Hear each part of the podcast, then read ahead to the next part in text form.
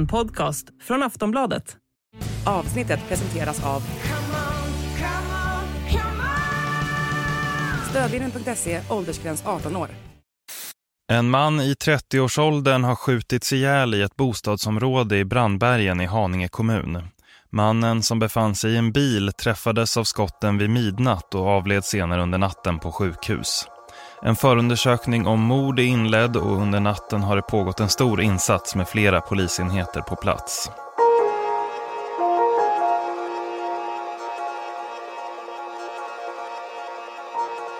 Under våren 2023 skakas Stockholmsområdet av en sällan skådad brottsvåg. Beställningsmord och sprängningar där offren i flertalet fall är vanliga skötsamma medborgare. Fall där de tilltänkta måltavlorna misstänks ha blivit måltavlor för att de råkar ha en släkting som rört sig i kriminella kretsar. Och fall med rena förväxlingar där offret bara råkat vara lik någon. Enligt polisen är en av de drivande personerna bakom våldsvågen den kurdiska räven. 36-årige Rava Majid. En man som gömmer sig utomlands och tros styra kriminella nätverk i Sverige med järnhand. Det här är Kurdiska rävens fotsoldater. Ett avsnitt av podden Aftonbladet Krim. Jag heter Anders Johansson.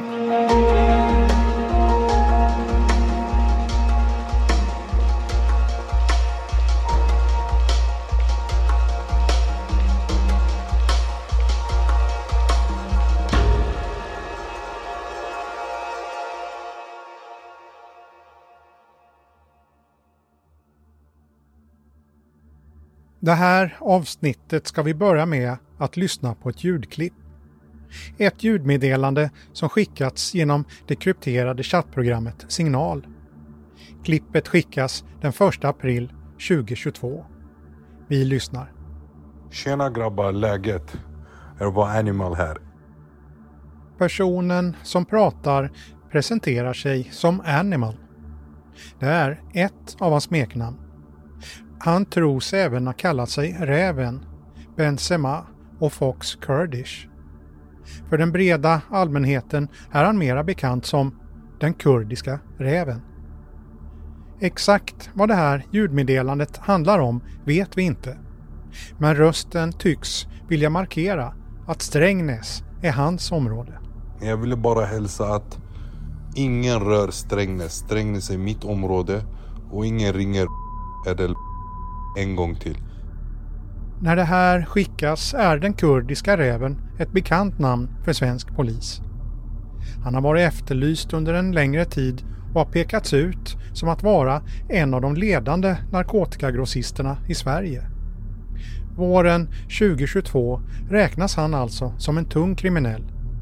Men det är ingenting mot vad som komma skall.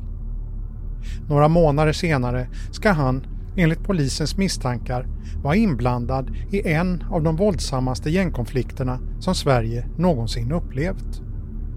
Ljudinspelningen ger en föraning om vad som väntar. Får jag höra ett enda hot? Örebro, Vivalla, jag vet inte, tralala. Vem som än ringer, jag kommer knulla er från topp till tå. Rösten fortsätter prata. Det är en tydlig varning. Det här är sista gången jag säger det. Sen det blir neuros, det blir fyrverkeri. Det är lite svårt att höra vad rösten säger här.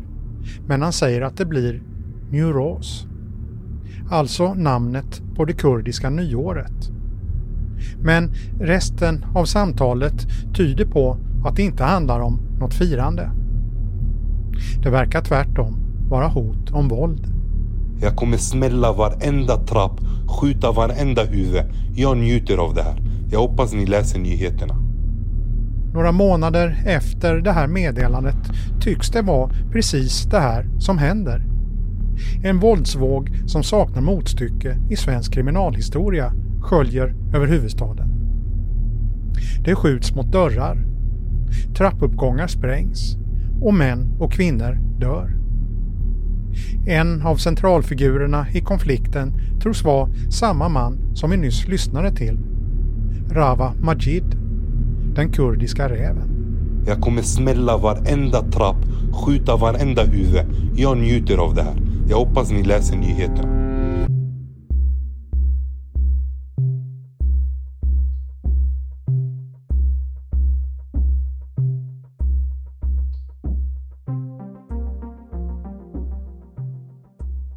Det här avsnittet ska handla om den kurdiska räven. Det ska handla om mycket grova brott som begås i Sverige och som misstänks vara styrda från en gängledare som befinner sig i utlandet. Brott där påfallande många av de som åker fast är mycket unga. Det ska också handla om hur svenska myndigheter tycks stå handfallna inför det faktum att en av Sveriges mest eftersökta kriminella gömmer sig i Turkiet. Ett land som hittills vägrat lämna ut honom. Polisen får tills vidare rikta in sig på att fånga de som står lägre ner i hierarkin. De som på uppdrag misstänks utföra skjutningarna och sprängningarna. Fotsoldaterna.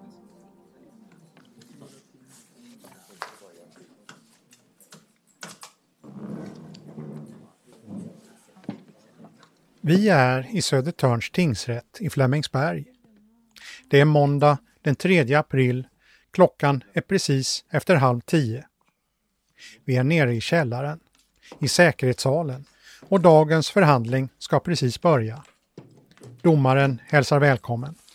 Ja, då så. Tingsrätten har alltså kallat till huvudförhandling i det här målet. Jag heter Niklas Skyllqvist. Jag är rådman här vid tingsrätten och ordförande vid den här förhandlingen. Och med mig på min ena i salen är det fullt av folk. Ordföranden som har nämndemän och notarie bredvid sig. Två åklagare. En hel drös med kriminalvårdare och de tilltalade med sina försvarsadvokater. Precis nedanför en skärm sitter den huvudmisstänkte. Han bär häktets gröna fliströja och lutar huvudet mot sin hand. Ett par vita tofflor på fötterna. En ung kille. Han är långt ifrån den enda som är misstänkt i det här målet. Till vänster om honom sitter en något äldre kille i vit tröja, håret uppsatt i tofs. Han stoppar in en snus, spanar lite mot åhörarplats. I mitten av salen sitter ytterligare tre misstänkta. Två något äldre killar i vit ribbstickad polo respektive vit skjorta. Till vänster om dem en ung kvinna klädd i svart med håret uppsatt i en tofs. Efter lite ordningsregler och andra praktiska instruktioner får åklagaren ordet. Ja, och då gissar jag att det är kammaråklagaren Anna Hankio som ska framställa yrkandena. Varsågod. Tack så mycket. Och då yrkas då ansvar för mord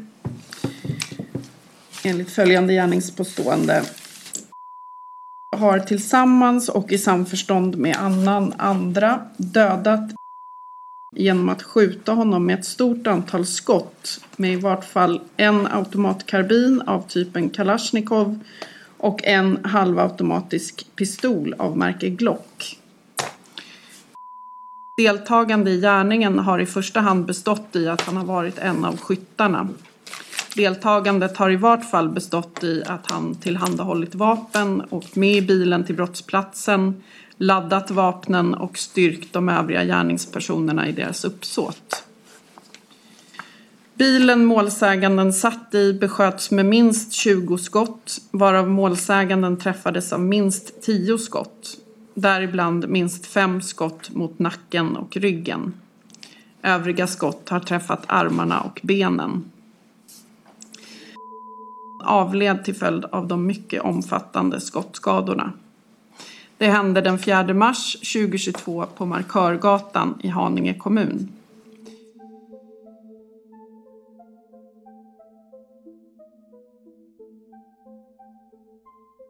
Den här berättelsen kretsar kring en händelse som sker i början av mars 2022.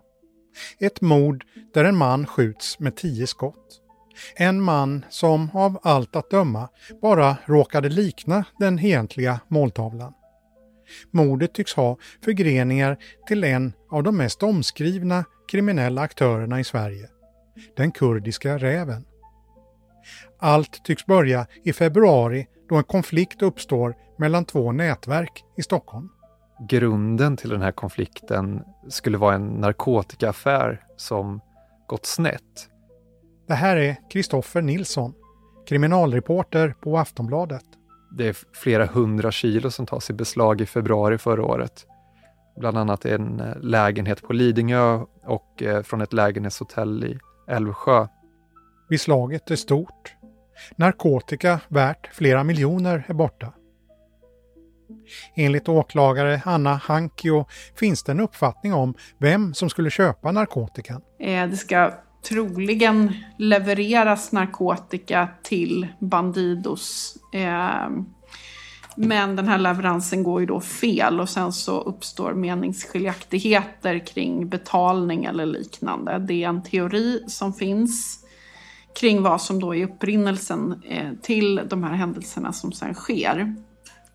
Polisens teori är att det är den kurdiska räven som tagit in partiet.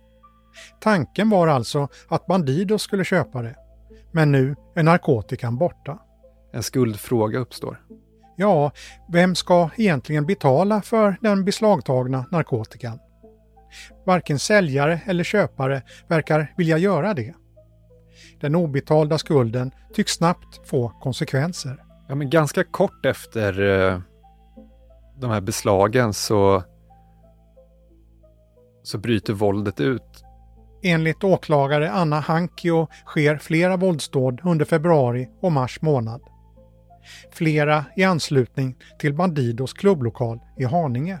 Det man kan säga då om den här utredningen det är ju då att vi kan se att på Markörgatan i anslutning till den här klubblokalen eh, att det inträffar då två stycken skjutningar med en veckas mellanrum i slutet av februari och början av mars 2022. Vi menar ju då att utredningen visar att man har förberett sig vid två ytterligare tillfällen, den 18 mars och 21 mars, eh, för ytterligare våldsdåd mot eh, en person eller personer som är kopplade till Bandidos Haninge. Två våldsdåd och två planerade våldsdåd på kort tid. Vi tar dem i tur och ordning och börjar den 25 februari 2022. Eh, klockan 20.49 inkommer samtal från flera inringare om att det har hörts höga smällar intill Markörgatan och i Brandbergen. Polisen öppnar en förundersökning om mordförsök och snart klarnar detaljerna om vad som hänt. Det är då eh, eh, en person som kommer körande i en personbil eh, i det här området. Plötsligt hör han ett flertal smällar. Han stannar bilen. Och då är det en person som springer in framför bilen eh, och har någon form av automatvapen och avlossar ett antal skott mot den här mannen i bilen. Skotten viner kring bilen. Det här resulterar då i skador på eh, bilen men tack och lov inga skador på mannen som satt i bilen. Sen är det över. Vittnen berättar om två unga mörklädda personer som springer från platsen och sen flyr i en vit skåpbil. Eh, och man säkrar då ett antal eh, hylsor eh, från den här brottsplatsen. Det genomförs en brottsplatsundersökning efter händelsen. Eh, och man säkrar 21 stycken hylsor. Det misstänkta mordförsöket den 25 februari resulterar bara i skador på en bil. Men bara drygt en vecka senare ska det skjutas på samma gata igen. Den här gången slutade med dödlig utgång.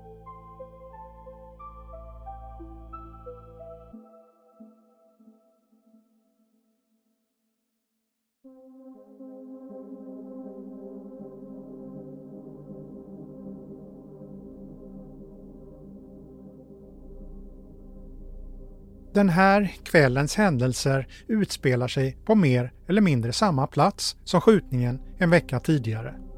Bandidos har sina lokaler på den här platsen och, och jämte där finns en annan lokal där det pågår en fest den här kvällen. Det är en privat fest i lokalen den här kvällen. På övervakningsfilmer syns massor med folk inne i lokalen. Vissa sitter, andra står. I mitten av lokalen står en man med en mikrofon och tycks sjunga. Det serveras mat och dryck. Strax efter 22 kommer tre män till festen. Här ser vi då bilder på målsäganden. Det är han som kommer sist upp här i trappan av de här tre. När man är på väg in på en festlokal på Markargatan.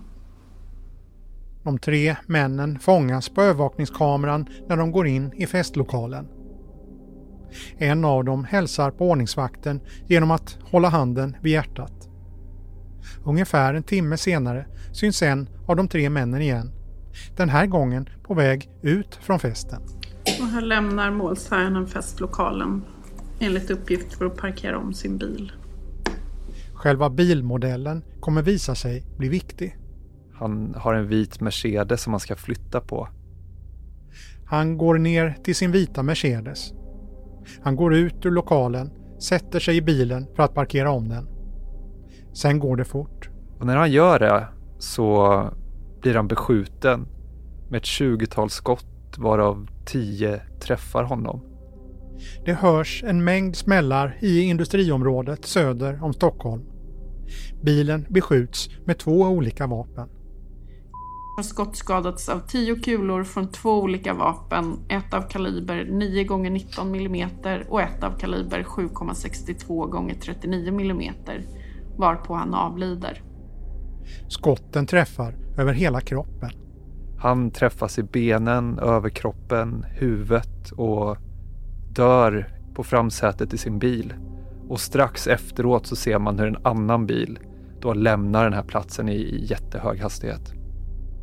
Larmet till polisen kommer in strax före halv tolv. Ambulanserna som kommer till platsen försöker hjälpa den skottskadade mannen, men förgäves. Efter några minuter ger de upp. Hjärtat stod helt still, säger ambulanspersonalen senare i förhör.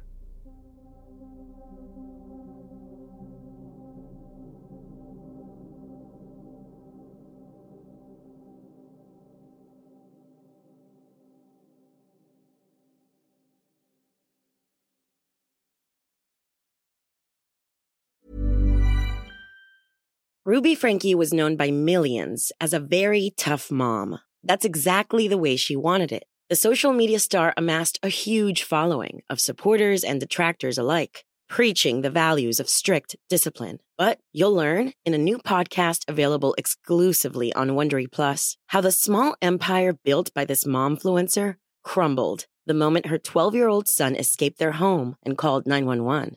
Wondery and Law and Crime bring you the new podcast, The Rise and Fall of Ruby Frankie, which explores the allegations of starvation, torture, and emotional abuse leveled against Frankie and her business partner, Jody Hildebrandt. Learn about the family's path to stardom, the depravity investigators uncovered inside the home, and hear in depth analysis of the ongoing criminal trial. Listen to the rise and fall of Ruby Frankie exclusively and ad free on Wondery Plus. Join Wondery Plus in the Wondery app or on Apple Podcasts.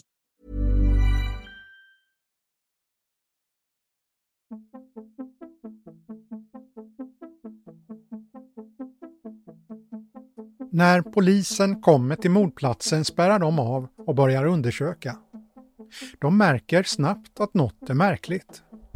Det förefaller vara ett missförhållande så att säga mellan antalet skott som man kan se har träffat den här bilen som målsäganden satt i och mängden hylsor på, på platsen. Det är väldigt få hylsor, närmare bestämt faktiskt bara två stycken som man hittar. Eh, och de ligger då på marken bredvid den här bilen. Slutsatsen blir att offret skjutits från en bil. Det här ska visa sig bli viktigt senare. Sen fortsätter utredningen.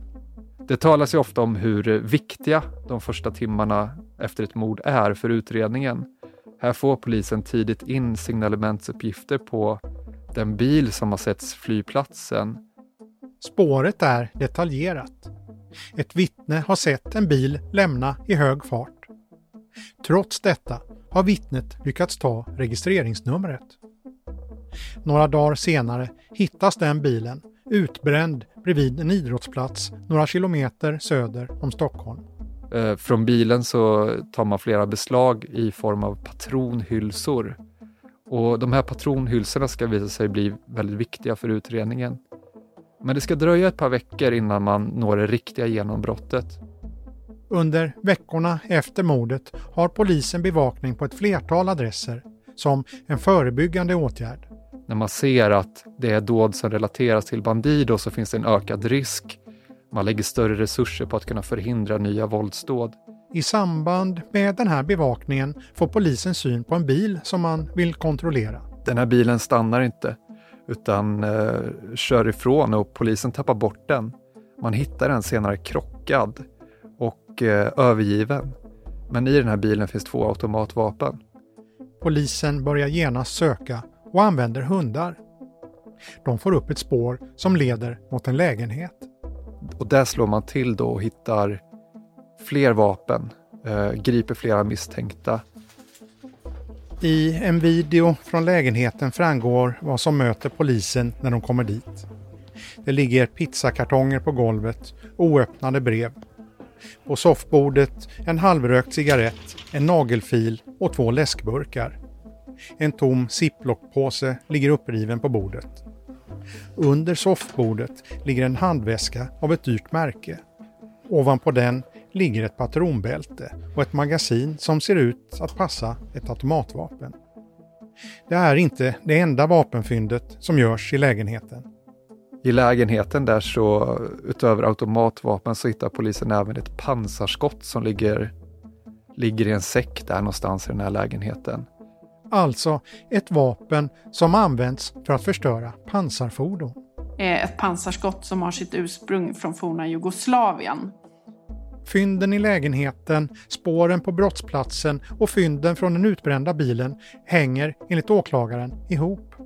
Tack vare att man har eh, patronhylsor från eh, den uppbrända bilen så kan man matcha dem med några vapnen som hittas och eh, man kan koppla en 17-åring via DNA till, till mordet.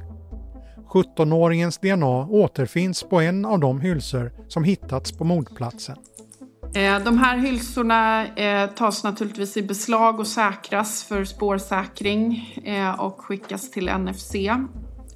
Där gör man då sedvanliga analyser och på den ena hylsan anträffas DNA Drygt två veckor efter mordet har polisen alltså flera gripna. Under den här tiden har utredningen också försökt klarlägga varför brottsoffret skjutits ihjäl. Han är ursprungligen från Syrien och eh, ska enligt uppgifter i den här utredningen då ha haft ett förflutet inom den syriska säkerhetstjänsten. Och enligt vad han själv har uppgett till Migrationsverket då när han senare kommer till Sverige så ska han ha deserterat eh, i samband med den arabiska våren. 2015 kommer han till Sverige och har sedan dess jobbat som frisör. Polisen försökte se om mordet på något sätt kunde ha någonting med den här bakgrunden att göra. Men det spåret visade sig inte leda någonstans. Eh, det fanns ingenting som tydde på det. Istället blir huvudspåret själva platsen. Att mannen skjutits utanför Bandidos lokaler den här syriske frisören var aldrig den tänkta måltavlan. Han var helt enkelt på fel plats vid fel tillfälle och givet utgången i helt fel bil. Ja, utredningen ska nämligen tidigt identifiera att en tongivande person i Bandidos körde en liknande vit Mercedes som mordoffret. Så man tror helt enkelt att, eh, att mordoffret förväxlades Eh, med den här Bandidos-mannen då. Åklagare Anna Hankio. Och vi har då i vår utredning inte hittat egentligen någonting som kopplar till någon form av eh, kriminalitet i Sverige som kopplar honom till eh, de inblandade parterna så att säga i det här målet. Eh, inte till de tilltalade, inte till ja, Bandidos då som vi ser som den ena parten i den konflikt som ledde fram till hans mord. Eh, det finns helt enkelt inget som kopplar honom till någon form av kriminell verksamhet eller som ger eh, någon ledtråd till vad som skulle kunna vara ett motiv. Allt tyder alltså på en felskjutning. Han befann sig på fel plats vid fel tidpunkt. Man tog fel helt enkelt.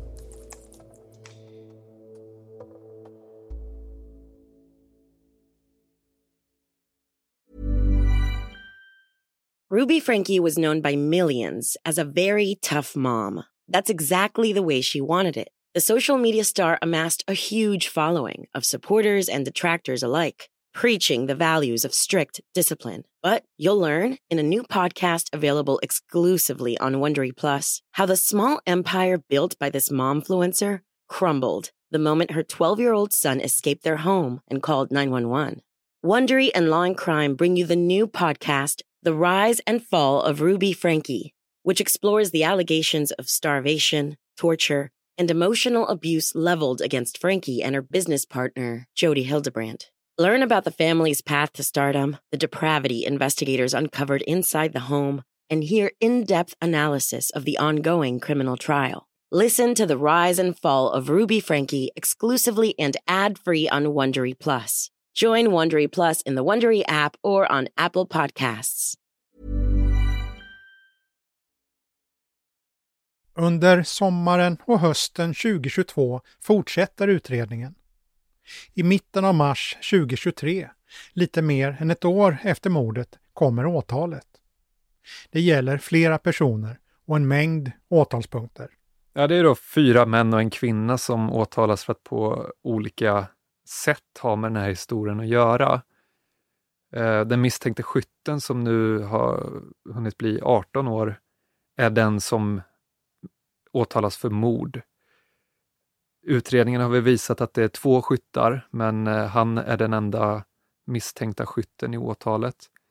Sen eh, tillsammans med två andra män åtalas han också för förberedelse till mord och det har att göra med det här fordonsstoppet som ledde till, till gripandet. Ehm, då tror polisen att eh, de som befann sig i bilen var på väg till Bandidos lokaler för att återigen då eh, utföra ett attentat. Sen alla åtalas för synnerligen grova vapenbrott då för att på olika sätt ha befattat sig med den här vapenarsenalen som polisen tar i beslag. De är alltså flera misstänkta i olika åldrar. Men i centrum står den 17-åring som misstänks för själva mordet. Han ska, enligt polisen, under en längre tid tillhört svansen av ett kriminellt nätverk i Jordbro. Han har tidigare dömts för brott och polisen har haft ögonen på honom ett längre tag. En polis ifrån området som, som har bra koll på den här nätverks, nätverksmiljön har också berättat eh, om en slags förvåning över att eh, den här ynglingen då börjar figurera i samband med som, som grov våldsbrottslighet. För att det har snarare varit en ganska nervös och osäker kille som man inte har sett om tendenserna hos, även om man har funnits i utkanten av den här miljön. Då. Men väldigt snabbt vad det verkar så så har han dragits djupare in i gängkriminaliteten. I rättssalen håller han låg profil. Han gäspar och tittar ointresserat mot åklagaren. Vid ett tillfälle lutar han sig över bänken och ser ut att vilja sova. Men sträcker sig sen i stolen igen. Åklagaren trummar på med sin bevisning. Dels den tekniska bevisningen som vi redan berört, den misstänkte mannens DNA på vapnen och hylsorna. Även mastuppkopplingar som visar hur mobiler tillhörande de inblandade personerna rört sig. En del av bevisningen bygger på vittnesförhör. Bland annat uppgifter från en kvinna som gjort en iakttagelse ungefär en timme före mordet. Och anledningen till att hon ringer då, och hon kommer ju att höras om det här, men det är att hon ser fyra ungdomar på parkeringen som såg mystiska ut. De hade mössor och munskydd och de höll i en väska. Parkeringen är precis utanför den lägenhet där vapnen senare ska hittas. Ungdomarna ska senare gå in i lägenhetsporten. Hon kan vid det här tillfället inte riktigt förklara vad det är hon reagerar på som, tycker att, som gör att hon tycker att det är så mystiskt. Men eh, ja, jag kan ju konstatera att hon tycker att deras beteende är så pass mystiskt att hon helt enkelt ringer in den här iakttagelsen. En bevispunkt gäller också en videofilm som den misstänkte skytten filmat själv. I videon syns en maskerad man. Åklagaren menar att det är den misstänkte mördaren.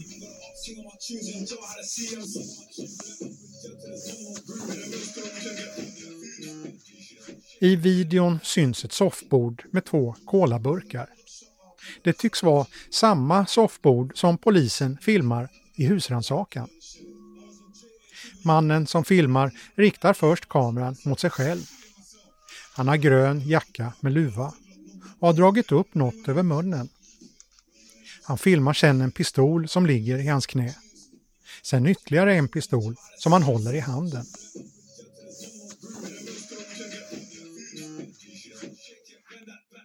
Han fipplar lite med kameran och lyfter sedan upp en AK47, en Kalashnikov. Han sitter med den i handen, tittar in i kameran och nickar till musiken. Han själv nekar till anklagelserna om mord och förberedelse till mord, men erkänner att han under en tid innehaft vapen. Vi hör hans advokat. Och vad gäller åtalspunkten 3.1 till 3.3 så erkänner att han under en period, dock inte så lång som anges i gärningspåståendet, för egen del har innehaft vapen med tillhörande ammunition. Han underkastar sig ansvar för gärningen. De andra i salen förnekar inblandning i de olika brotten.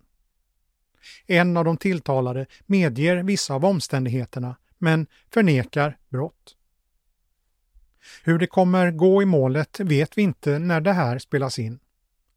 Det kan därför vara värt att påpeka att de åtalade ska betraktas som oskyldiga. Det återstår många veckor tills förhandlingen är klar och ytterligare några veckor innan dom kan meddelas.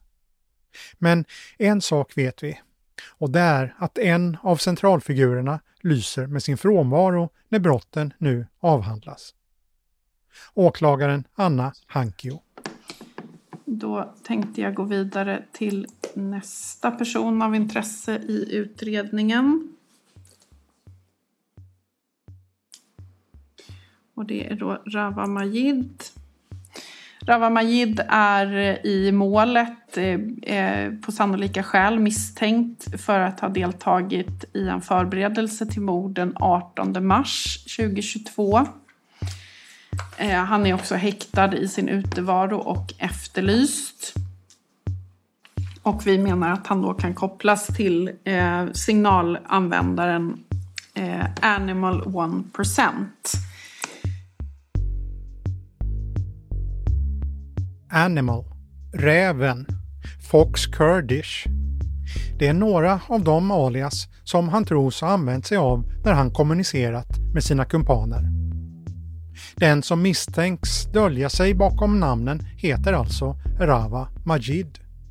En trebarnspappa uppväxt i Uppsala. Och samtidigt utpekad som en av de största leverantörerna av narkotika till Sverige en av landets mest omskrivna kriminella.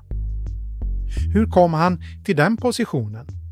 Vad vet vi mera om honom? Vi hör Kristoffer Nilsson, reporter på Aftonbladet igen.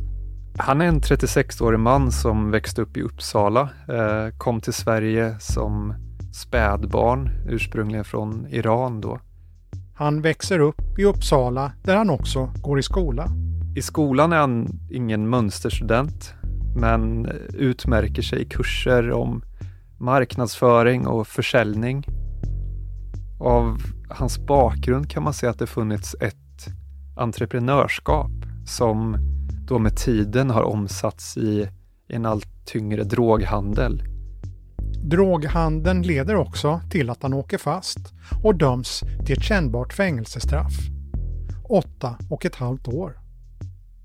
Det här är 2009 och Rava Majid är då 23 år gammal. Han kommer ut efter två tredjedelar men åker snart fast för nya brott. Däribland medhjälp i en kidnappning. Det leder till ett nytt straff som blir på fyra år och tre månader. Men när han friges villkorligt därifrån finns det en akut hotbild.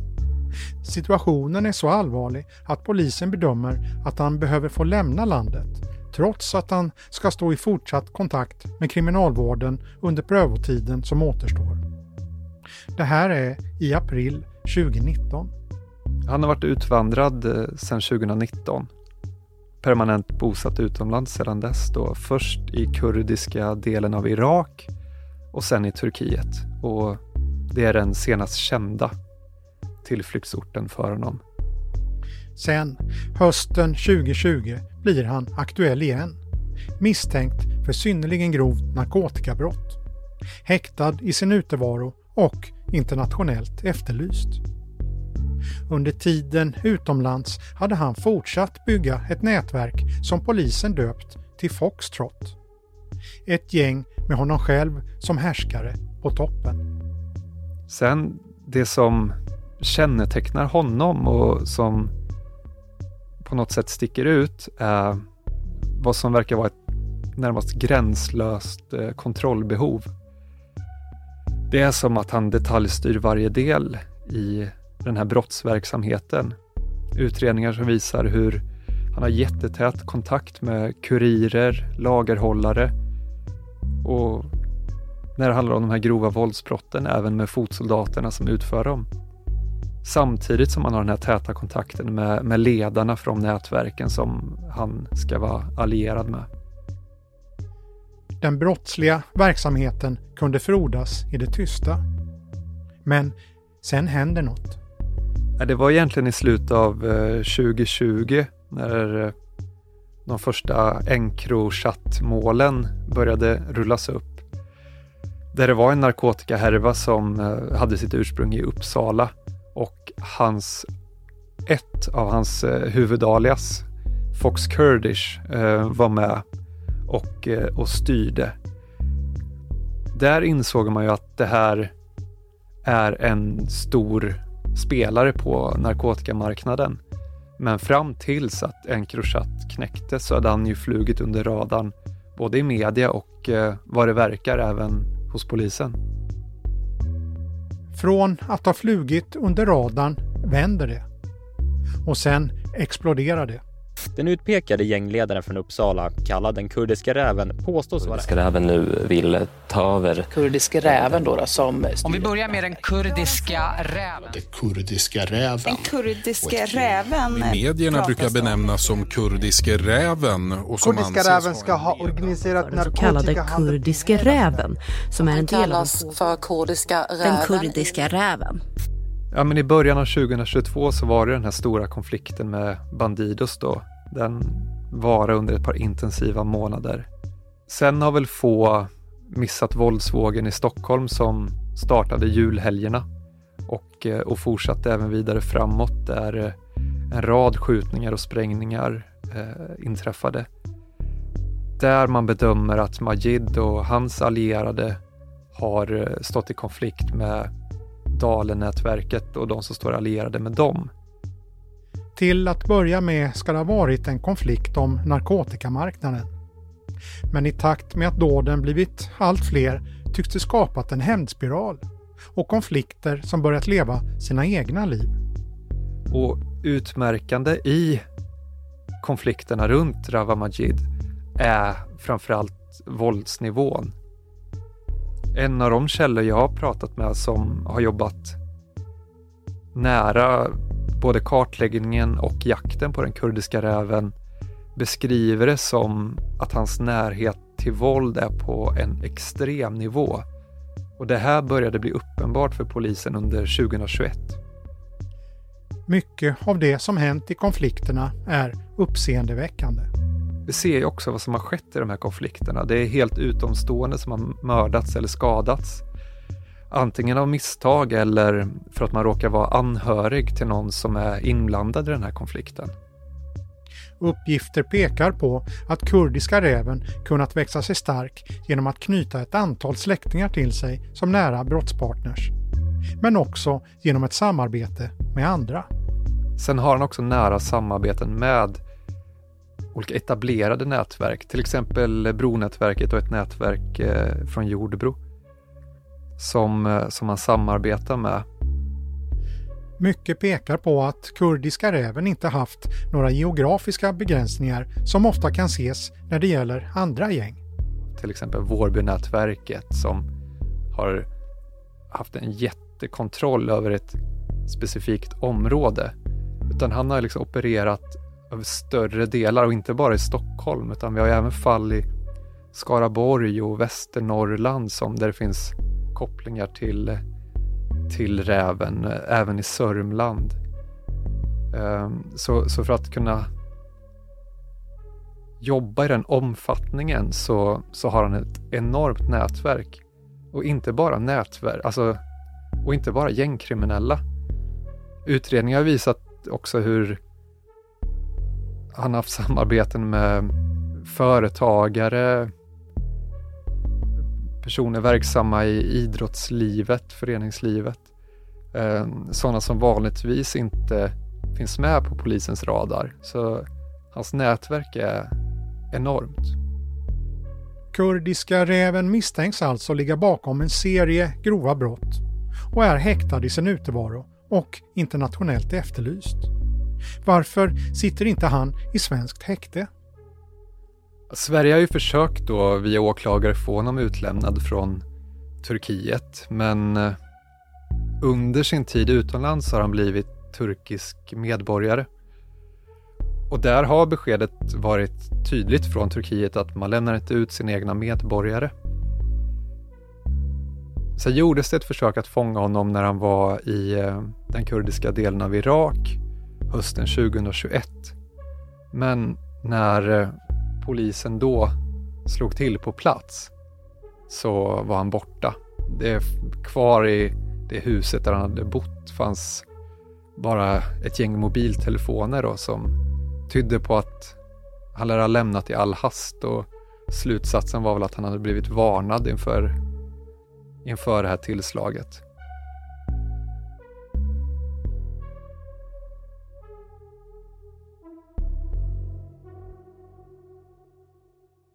Det här, att misstänkta kriminella från Sverige kan hålla sig undan rättvisan genom att ta sig till exempelvis Turkiet, har vi sett flera exempel på de senaste åren.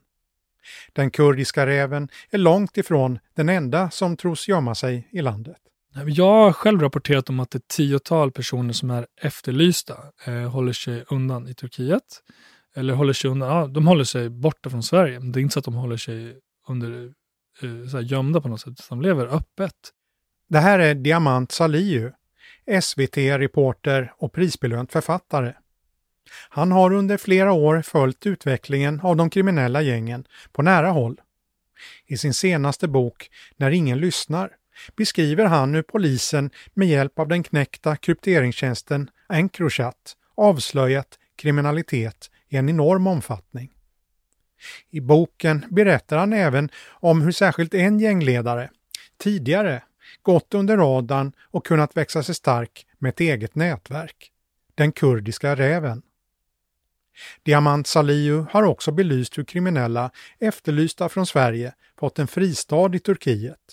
Något som han bland annat skildrar i dokumentären Gangsterparadiset.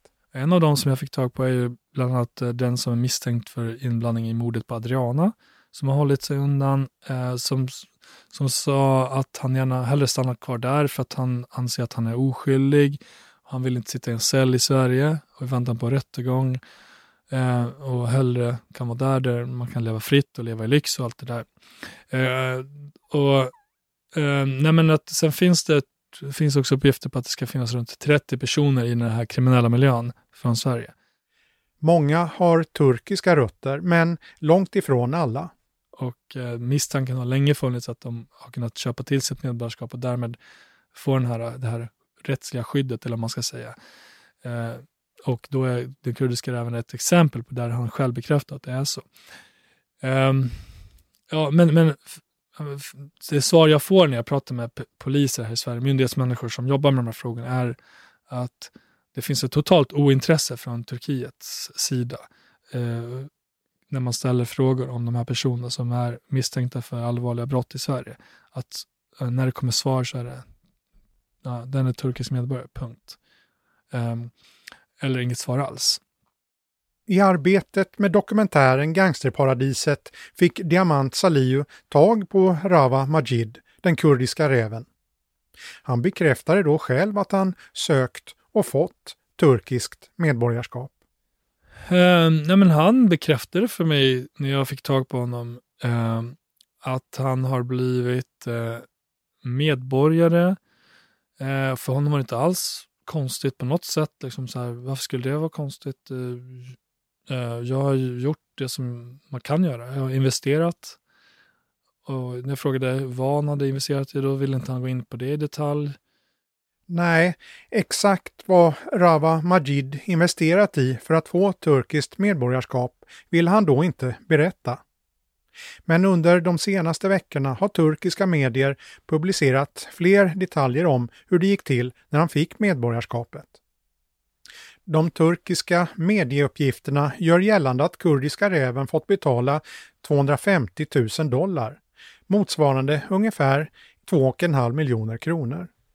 Enligt samma uppgifter ska han då ha använt sig av ett påhittat namn och irakiska identitetshandlingar. Han blev senare gripen och begärd utlämnad av svenska myndigheter, men då användes hans riktiga namn, Rava Majid. Men det spelade ingen roll. Turkiet lämnade ändå inte ut honom med hänvisning till att han var turkisk medborgare.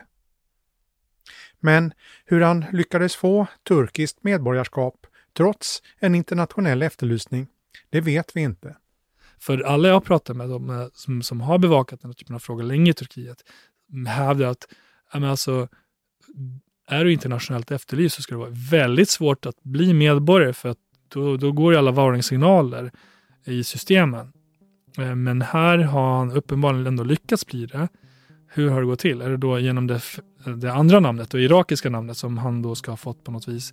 Jag vet ju inte exakt hur, hur rättsligt hur det har gått i Irak och så vidare. Men, men eh, det, då påstår ju flera då av varandra oberoende källor att det är en person med mycket inflytande som, som kan göra något sånt. Eh, och att det kostar mycket pengar. Alltså mycket pengar i form av mut, mutor. Och jag frågade honom om det, om det är så att han har mutat till sig, vilket är uppgiften jag hade fått. Och då hävdade han att det bara var skitsnack, att det inte var så.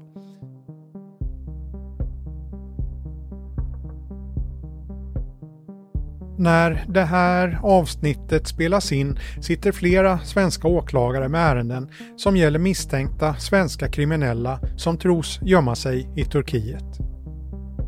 Ett antal av dessa fall gäller just Rava Majid, den kurdiska räven. Försöken från svenska myndigheter att komma åt honom och andra efterlysta där har hittills varit lönlösa. Men situationen kan ändra sig. Efter det stundande valet vet ingen hur det kommer att gå. Och det här är något som skapar oro bland dem som hittills känt sig onåbara. Men jag hör också inifrån den här miljön, just inför valet nu, att det är, liksom, det är några som är lite nervösa, speciellt de som inte har turkiskt medborgarskap. Eh, och även de som har kunnat investera sig till ett medborgarskap, för blir det ett maktskifte Eh, så sägs det då till mig att eh, de som har betalat för skydd eh, måste då betala helt andra personer. Och det är inte säkert att det kommer gå då. Ehm, har man dessutom en kurdisk bakgrund så är inte det direkt till ens fördel.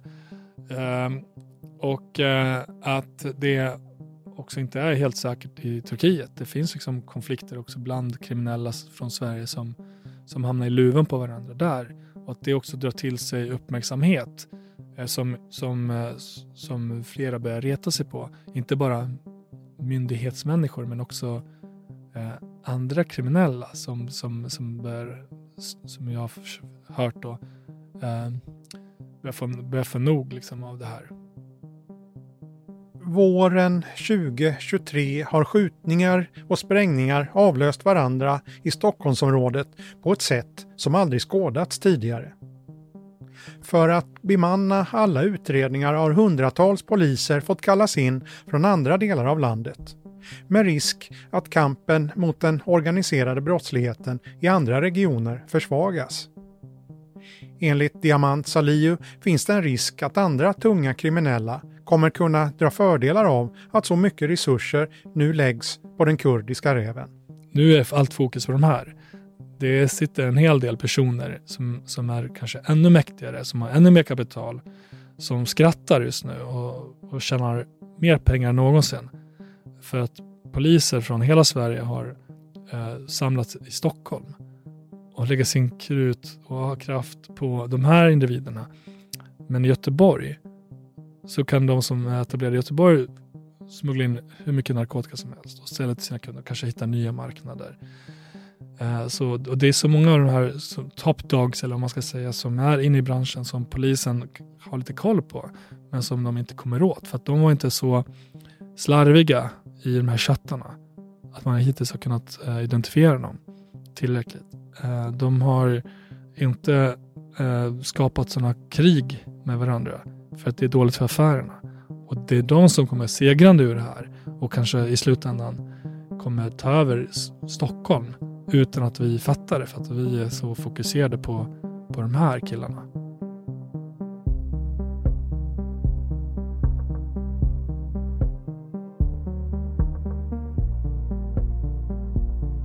Du har lyssnat på ett avsnitt av podden Aftonbladet Krim. Klippen i programmet kommer från SVT, TV4, Sveriges Radio och Aftonbladet TV. Producent var Marcus Ulfsand. Jag heter Anders Johansson.